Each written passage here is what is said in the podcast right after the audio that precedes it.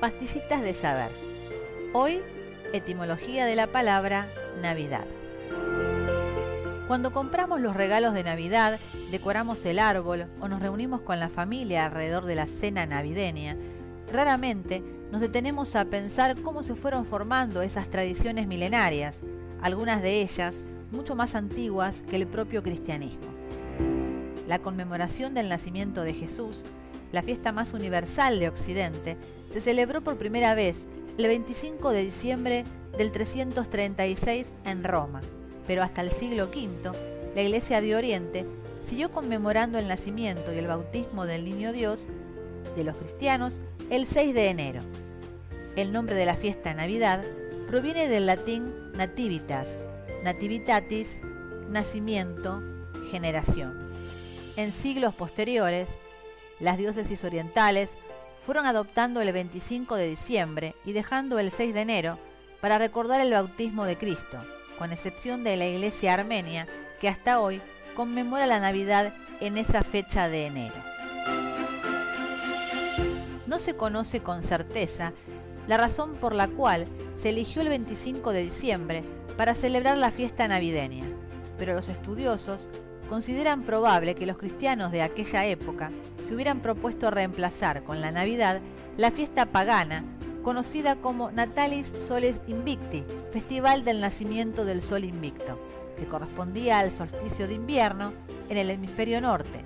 a partir del cual empieza a aumentar la duración de los días y el sol sube cada día más alto por encima del horizonte. Una vez que la Iglesia Oriental instituyó el 25 de diciembre para la Navidad, el bautismo de Jesús empezó a festejarse en Oriente el 6 de enero, pero en Roma esa fecha fue escogida para celebrar la llegada a Belén de los Reyes Magos, con sus regalos de oro, incienso y mirra.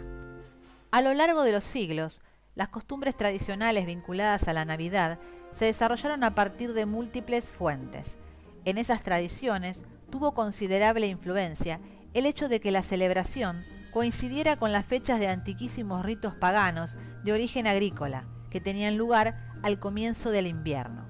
Así, la Navidad acogió elementos de la tradición latina de la Saturnalia, una fiesta de regocijo e intercambio de regalos que los romanos celebraban el 17 de diciembre, en homenaje a Saturno. Y no hay que olvidar que el 25 de diciembre era también la fiesta del dios persa de la luz, Mitra, respetado por Diocleciano y que había inspirado a griegos y romanos a adorar a Febo y a Apolo. En el Año Nuevo, los romanos decoraban sus casas con luces y hojas de vegetales y daban regalos a los niños y a los pobres en un clima que hoy llamaríamos navideño. Y a pesar de que el año romano comenzaba en marzo, estas costumbres también fueron incorporadas a la festividad cristiana. Por otra parte, con la llegada de los invasores teutónicos a la Galia, a Inglaterra y a Europa Central, ritos germánicos se mezclaron con las costumbres celtas y fueron adoptados en parte por los cristianos, con lo que la Navidad se tornó desde muy temprano una fiesta de comida y bebida abundante, con fuegos, luces y árboles decorados.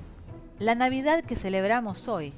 es el producto de un milenario crisol en el que antiguas tradiciones griegas y romanas se conjuraron con rituales célticos, germánicos y con liturgias ignotas de misteriosas religiones orientales. Hasta la próxima pastillita de saber de correctores en la red.